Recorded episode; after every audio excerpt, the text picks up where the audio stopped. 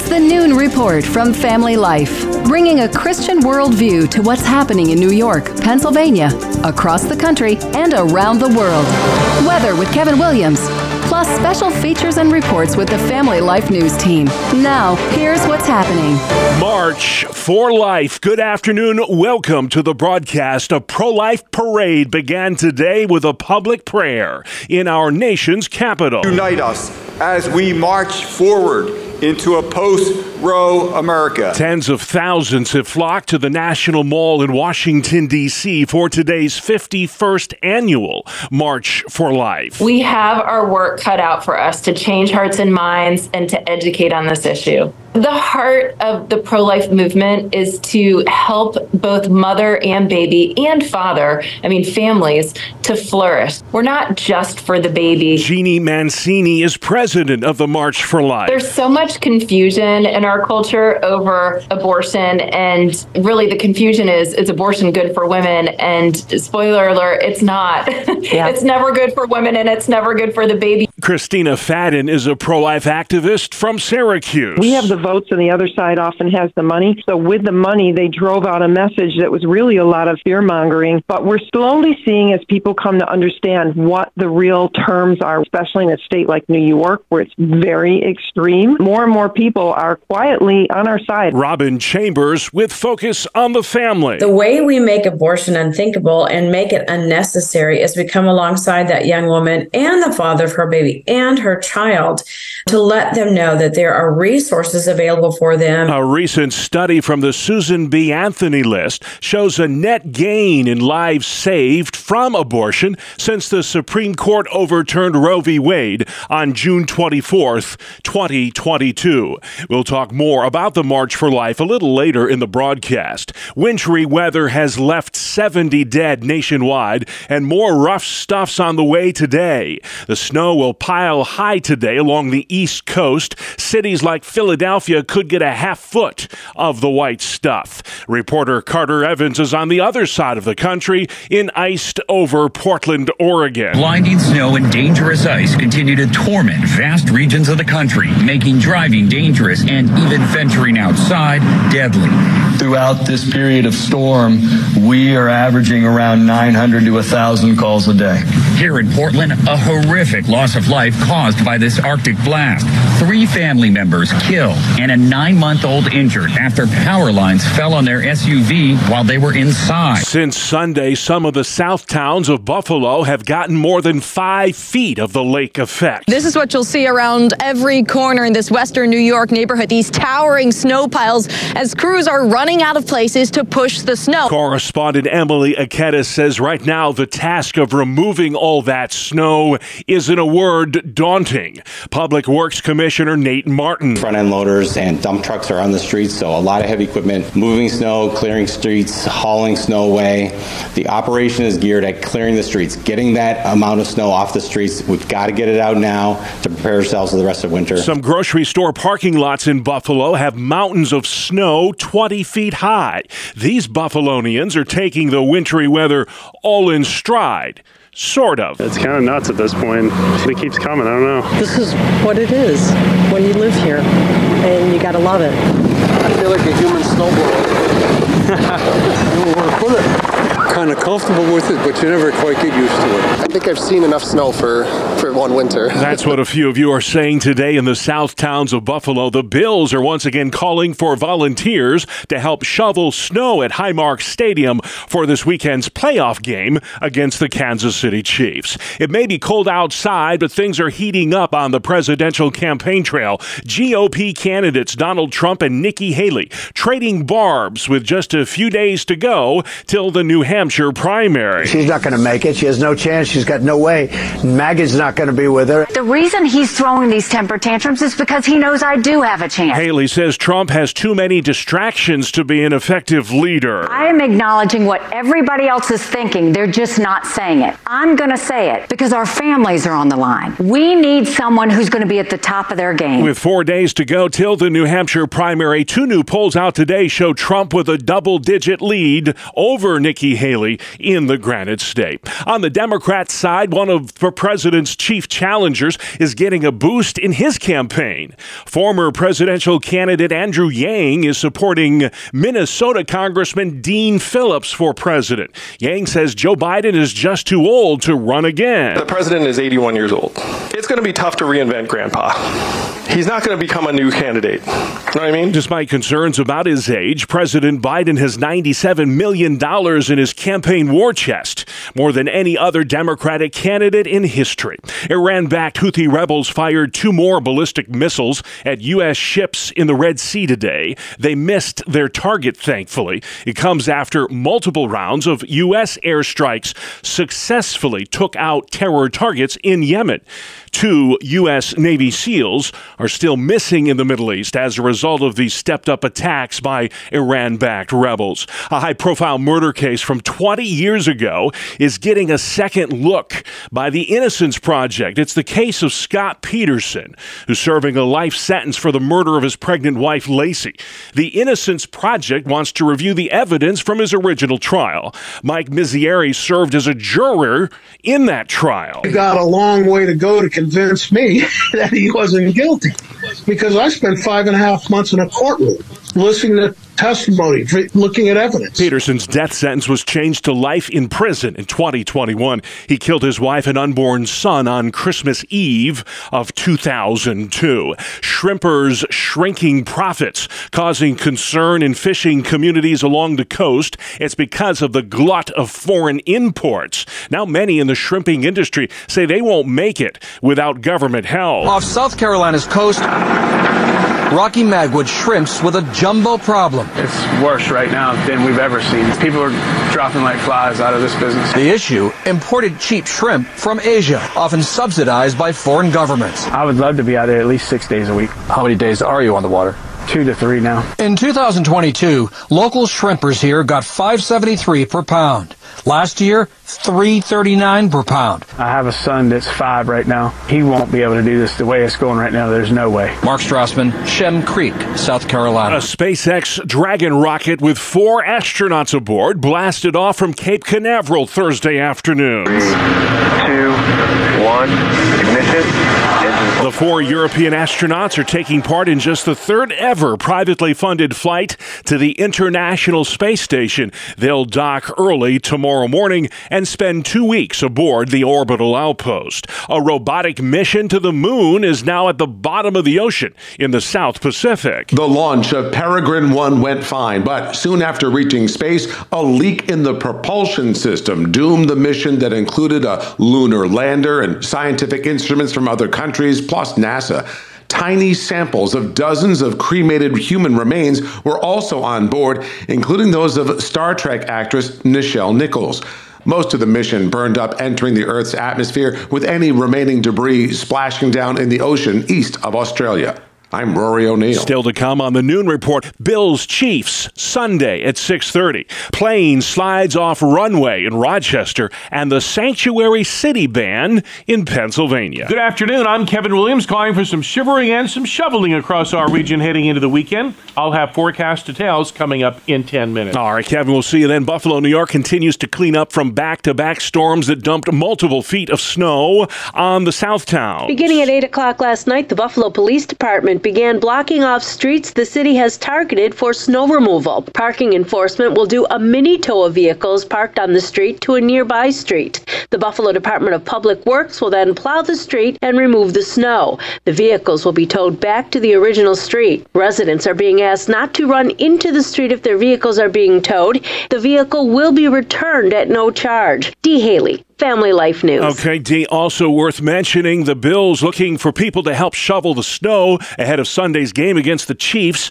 Anyone 18 and older invited to go to Highmark Stadium starting at 2 o'clock this afternoon. Shovelers will be paid 20 bucks an hour. No injuries reported after plane skidded off the runway at the Frederick Douglass Airport in Rochester, New York. The American Airlines flight had 53 souls aboard. When it came to a screeching halt in a grassy area, These passengers tell WHAM News. It was very rocky um, and jolty for probably maybe a second or two until we came to a full stop. The runway must have been really icy because when he went around the corner, we went into the grass. I noticed we were in the grass when the plane just kind of came to a complete stop and it kind of tilted over slightly. We were on the right side, so we could kind of feel it tilt It took about an hour to get all those passengers off the plane and back into the airport. It had just touched down from Philadelphia when the flight skidded off the runway. New York Governor Kathy Hochul's $233 billion budget proposal may face some hurdles in the state legislature. Hochul's budget, which holds the line on spending increases, won't be an easy sell, despite both legislative chambers being led by her fellow Democrats. Hochul in her budget office managed to close a more than $4 billion projected deficit by tamping down on spending growth. The Senate and Assembly will present their counter proposals in the coming weeks, which may include spending increases and raising revenues. Hochul has already said she will not accept any new proposals for tax hikes, saying taxes are already high enough. Jeremy Miller, Family Life News. Thank you, Jeremy. Pennsylvania Republican Representative Ryan Mackenzie sponsoring legislation that would ban the creation of any more sanctuary cities in the Commonwealth. The House bill would also let victims sue if those cities knowingly release illegal immigrants who then commit crimes. They could be held liable for that, and rightfully so. If they are now violating the law, which they're already doing, it's not xenophobic to want to talk about solutions for the border and what we should do to fix that problem. The No Sanctuary Cities bill is currently stalled in the House Judiciary Committee. It is unclear if Democrats who control the House will allow an up or down vote. Syracuse Mayor Ben Walsh unveiled some ambitious new housing proposals during yesterday's State of the City address. Syracuse will have 2,500 new units of quality housing completed or underway before I leave office at the end of 2025. The mayor calling for an increase in the number of affordable homes in the Salt City. Most of the big projects uh, will be opening just around the same time as Micron is opening up its doors. So there's a great sense of urgency uh, to get a lot more housing units online uh, as quickly as possible. Walsh's plans are in the works for a new 270 unit apartment complex at a former golf course in Syracuse. Well, starting Sunday, it'll cost you more to send a letter in the mail. Here's reporter Michael Kastner. Wait, oh Oh, yes, wait a minute, Mr. The United States Postal Service will increase the cost of a first class Forever U.S. postage stamp from the current 66 cents to 68 cents. Price of domestic postcard stamps will also rise from 51 cents to 53 cents, and stamps for international postcards will go up a nickel to $1.55. The Postal Service says these increases will help provide much needed revenue. I'm Michael Kastner. All right, Michael, thank you for that. You're tuned in to the Noon Report, a Friday edition on Family Life. It's the rematch. Good afternoon, and with your two minute drill in sports, I'm Bob Price. For the third time in four years, the Kansas City Chiefs will take on the Buffalo Bills in the NFL playoffs, but this time, the Bills hold home field advantage. Quarterback Josh Allen. I think it's two teams that are very familiar with each other, so the wrinkles that they put in, that we put in, that we adjust to, those are going to be key to, to winning this game. Chiefs quarterback Patrick Mahomes on playing his first ever road playoff game. And even though I know it's gonna be hostile and there's gonna there, there gonna be people talking trash and everything like that, I'm excited for it because I mean it's one of the best environments in football, and you want to do that when you grow up watching these games is playing in the best environments and see what it's like. Things will be rocking for sure at Highmark Stadium. Kickoff of the AFC divisional game set for 6:30 Sunday night on CBS. Other playoff action this weekend: the Texans and Ravens lock horns tomorrow at 4:30. In the nightcap, it's the Packers versus the 49ers. Sunday's early game features the Buccaneers against the Lions. Kickoff for that one set for 3 p.m. on NBC. On the ice, the Buffalo Sabres blanked the Chicago Blackhawks last night. Three zip your score at KeyBank Center. Sabres goalie Ukko-Pekka Luukkonen stopped 19 shots to post his second consecutive shutout. Buffalo improves to one game below 500. They've won five of their last seven. The New York Knicks have have won back-to-back games, posting a 113 to 109 victory over the Washington Wizards. Knicks coach Tom Thibodeau called it a gutsy win. You know, we didn't play great, obviously, uh, but we found a way to win, which is the most important thing.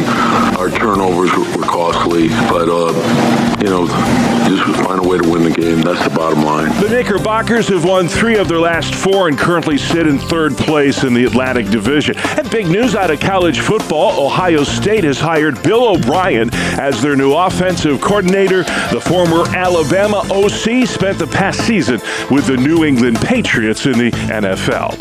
At the Family Life Sports Desk, I'm Bob Price. And still to come on the Noon Report for a Friday pro life parade in Washington, D.C. Wintry weather creates tricky travel, and meet the man who's never missed a day of work. Welcome to Breakpoint, a daily look at an ever changing culture through the lens of unchanging truth. For the Colson Center, I'm John Stonestreet. 700 years ago, Italian scholar Marsilius of Padua helped lay the foundation for our modern ideas of popular sovereignty. In his book, Defensor Pacis, written in the context of an ongoing battle in church state relations, he anticipated the idea of separate spheres for church and state. Though tensions over the balance of power between church and state were probably inevitable eventually, it took surprisingly long for them to develop. In the Roman Empire, the state regulated religious practice. Christianity was an illegal religion in the empire for nearly 300 years. But when it was legalized, a precedent was set for the church to operate separately from the state, and for centuries, the two sides cooperated without much fundamental conflict. In 799, Pope Leo III was accused of a variety of crimes, so he appealed to Charlemagne, king of the Franks, for judgment. Though unsure whether he had jurisdiction over the Pope, Charlemagne acquitted Leo. Since this suggested that Charlemagne was in fact over the Pope, Leo decided to redress the balance by then crowning Charlemagne emperor on Christmas of 800, which implied papal authority over that office. After Charlemagne, both the church and the state suffered serious decline. For nearly a century, the title of emperor fell into disuse and the papacy descended into a period of serious moral degeneracy. In the late 900s, with the aid of church reformers, the Germanic king Otto I managed to centralize enough power to be named Holy Roman Emperor. He and his successors deposed a series of corrupt popes and appointed reformers in their place. These reforming popes soon found their dependence on the emperor both theologically and politically problematic. Theologically, they began to argue that as the eternal is superior to the temporal and the spiritual to the physical, so the church is superior to the state and the pope to the emperor. In effect, this meant that the church was over the state early conflict was over who should name and install the bishops. Since Otto I, bishops had been a part of the imperial government. Emperors had insisted on their right to pick the bishops. The popes argued that bishops are primarily ecclesiastical offices and should therefore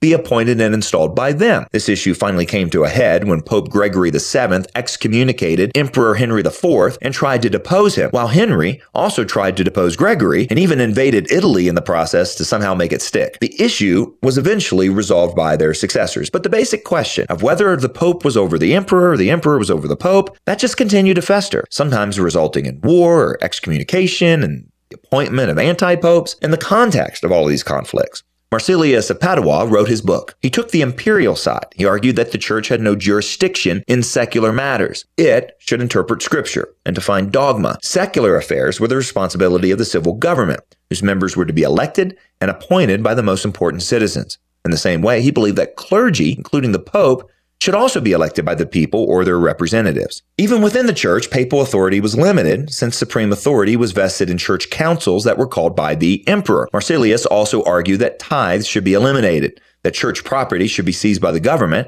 and that clergy should live in holy poverty. His work was supported by prominent Franciscans, most notably William of Ockham, who championed the ideal of apostolic poverty and was later promoted by Thomas Cromwell to support Henry VIII during the English Reformation. Defensor Pacis was an important step in advancing ideas of popular sovereignty and democracy, even though it implicitly supported imperial authority. And despite its blatant anti-clericalism, it made important contributions to ideas about the proper relationship relationship between church and state. Given our current debates about Christendom and Christian nationalism, studying historical works like this one could enrich our understanding of the place of the church in civil society. For the Colson Center, I'm John Stonestreet with Breakpoint. All right, John, uh, taking us to school today. Pretty heady stuff there. Uh, Kevin Williams has that complicated weekend forecast next. Here is your family life weather forecast for this afternoon. It's periods of snow, fresh accumulations generally an inch or two. Temperatures have been dropping. We'll spend much of the afternoon in the teens or low 20s. Then for tonight and tomorrow, lake effect snow showers. Several inches of snow will accumulate in favored areas southeast of Lake Erie, Lake Ontario, into the northern Finger Lakes. Low temps tonight, dropping toward or below 10. High temps tomorrow, teens, but the mighty breeze tomorrow will cause wind chills to drop below zero at times.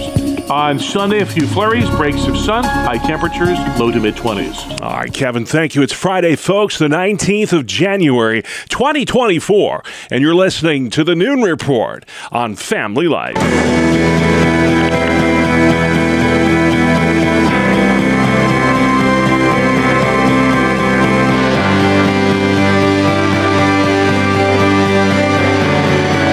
And welcome back to another edition of Capital Connection.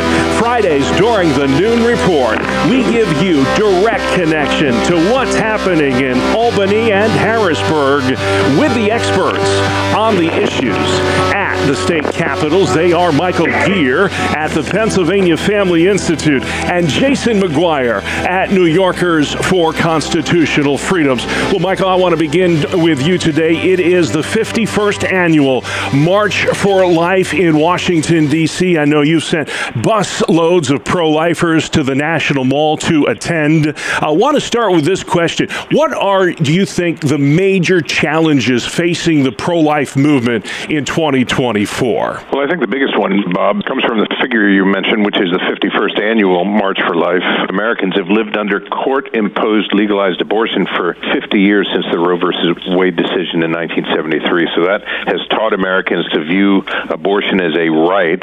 That then forces them to think, well, nobody's going to take that away from me. And we see that in the abortion amendments, uh, constitutional amendments in places like Ohio that we just witnessed in November.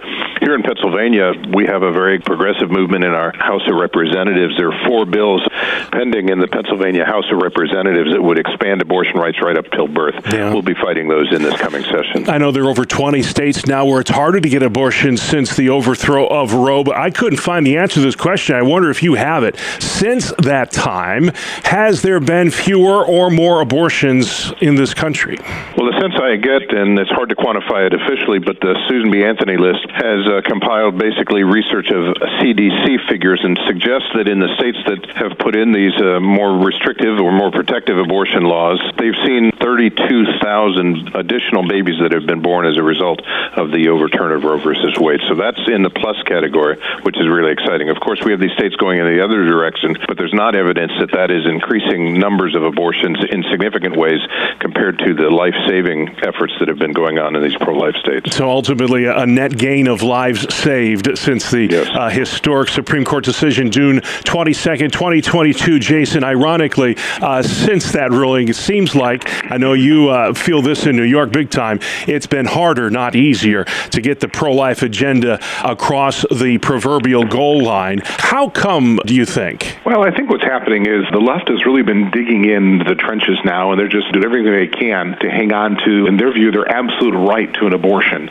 That's very concerning, but until we have a cultural change where hearts and minds are moved, we're not going to see the kind of move to the pro-life position that we would like to see here in New York and other states that lean towards pro-abortion positions. I'll ask you the same thing. Um, I'm asked Michael, what do you feel like are the major challenges on the sanctity of human life front in New York in 2024? Well, you know, there are sanctity of life issues regarding the out-of-state abortions act we've been talking about. The state would like to fund abortions for women to come here from other places to receive an abortion.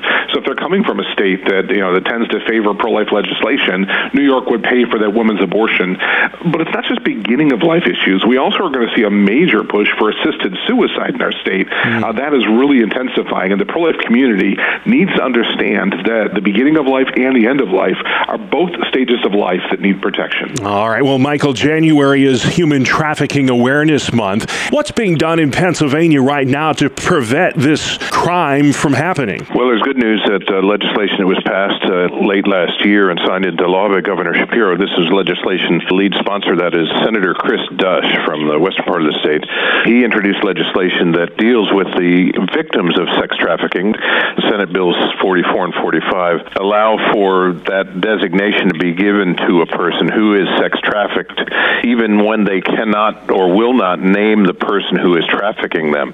That's important because historically, many times, uh, especially if they're minors, they're afraid to say who it is that's trafficking them. Gotcha. Well, hey, Jason, Governor Hochul put dollars and cents this week on her policy proposals that she outlined last week in her State of the State speech. A lot of dollars. Don't know how much cents, but uh, $233 billion budget proposal. That is no chump change, as they say. What were the major headlines from her budget address this week? Well, I think the headline is that Governor Hochul played it safe when it came to this year's budget. I think she has an eye on the November elections. Uh, Democrats have been having a more difficult time here in New York, and with major seats for Congress up this year, every state legislative race, I think she's playing it safe. That being said, the budget does still increase, and so while the governor had good words and straight talk about the need to tighten the belts and that the the gravy train can't go on with no end in sight, the budget went up again, and I think there is a concern there that even in years in which we say it is a tightening of the belt, we are still going to see another increase in the overall rate of taxation here in New York State. Well, Michael, we saw Donald Trump trounce the competition in Iowa this week. I know they're gearing up for New Hampshire next week, but both uh, Governor Shapiro and Senator Fetterman uh, say, hey, they want Trump to stay on the ballot in Pennsylvania for your primary election in April. Do Pennsylvania Democrats like their chances against Trump versus the other two candidates left in the race, DeSantis and Haley? And if so, how come? Well, I think maybe they do. You know, it's interesting because these presidential elections and the primaries going into the general election are very fluid and can change from week to week and month to month. But polling has indicated that some of the other candidates that could potentially be on the Republican ballot in November uh, fare better than Trump does. So that may be a motivating factor in terms of why Fetterman and Shapiro are saying that.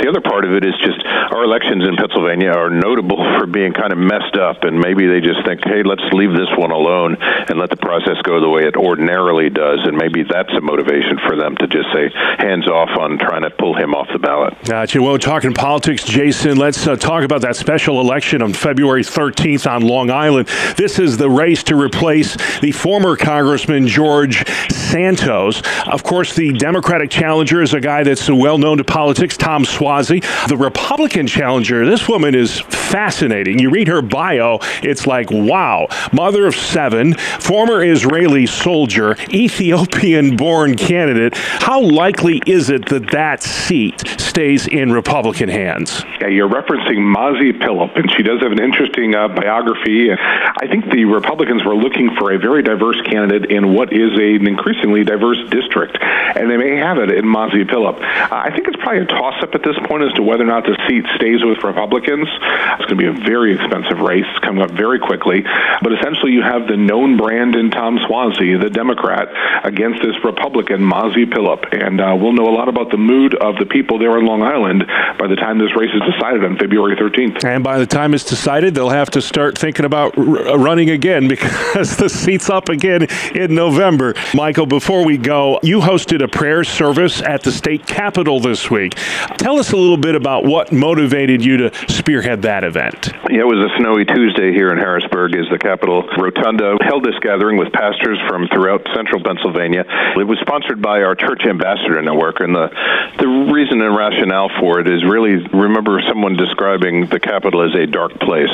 The nature of power politics, etc., needs the light of the gospel, and so that's really what that was about. Is to, to kind of, as a new part of the session is starting out, that we set a tone of prayer and worship in our state capital. Yeah, Jason, you talk this because reminds me of your whole mission statement. It's why we love having you guys on every week. Is it's not just to influence legislation, but to influence legislators for Christ. I know in New York that is a very difficult thing to do these days. But just talk about that mission statement and why it matters now more than ever. Yeah, we do obviously want to influence public policy, but we also want to influence the hearts and the minds of our elected officials and help them see their need for Jesus. Jesus.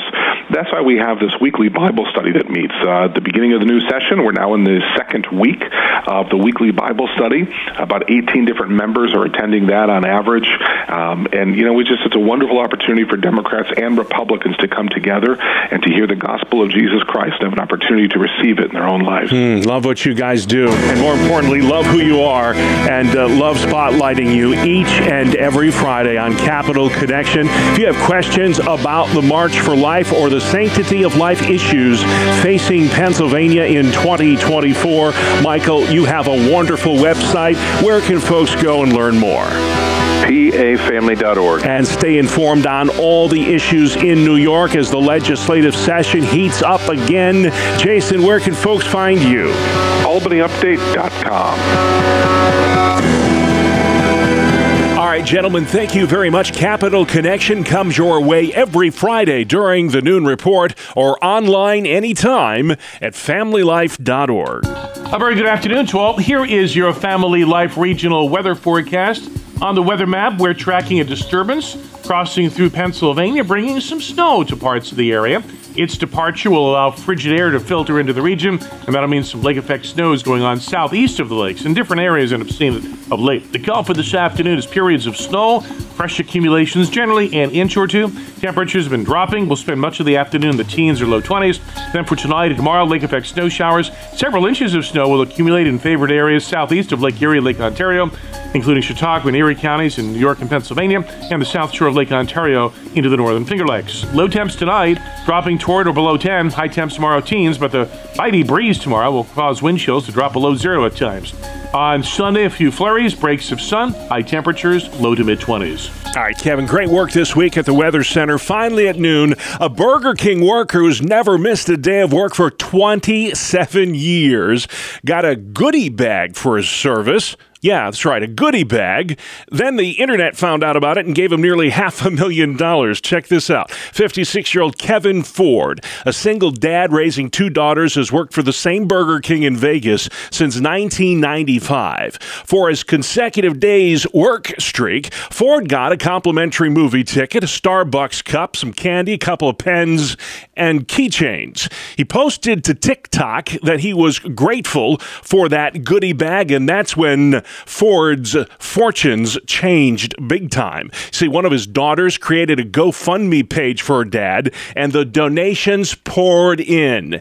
People seemed amazed by Ford's hardworking and humble attitude. So far, that fundraiser surpassed the $450,000 mark, and it keeps going up. Ford says he plans to use the money to pay off his debt, purchase some plane tickets to visit his kids, and then save for retirement, something Kevin Ford has most assuredly earned. And that's the world we live in. Friday, January 19th.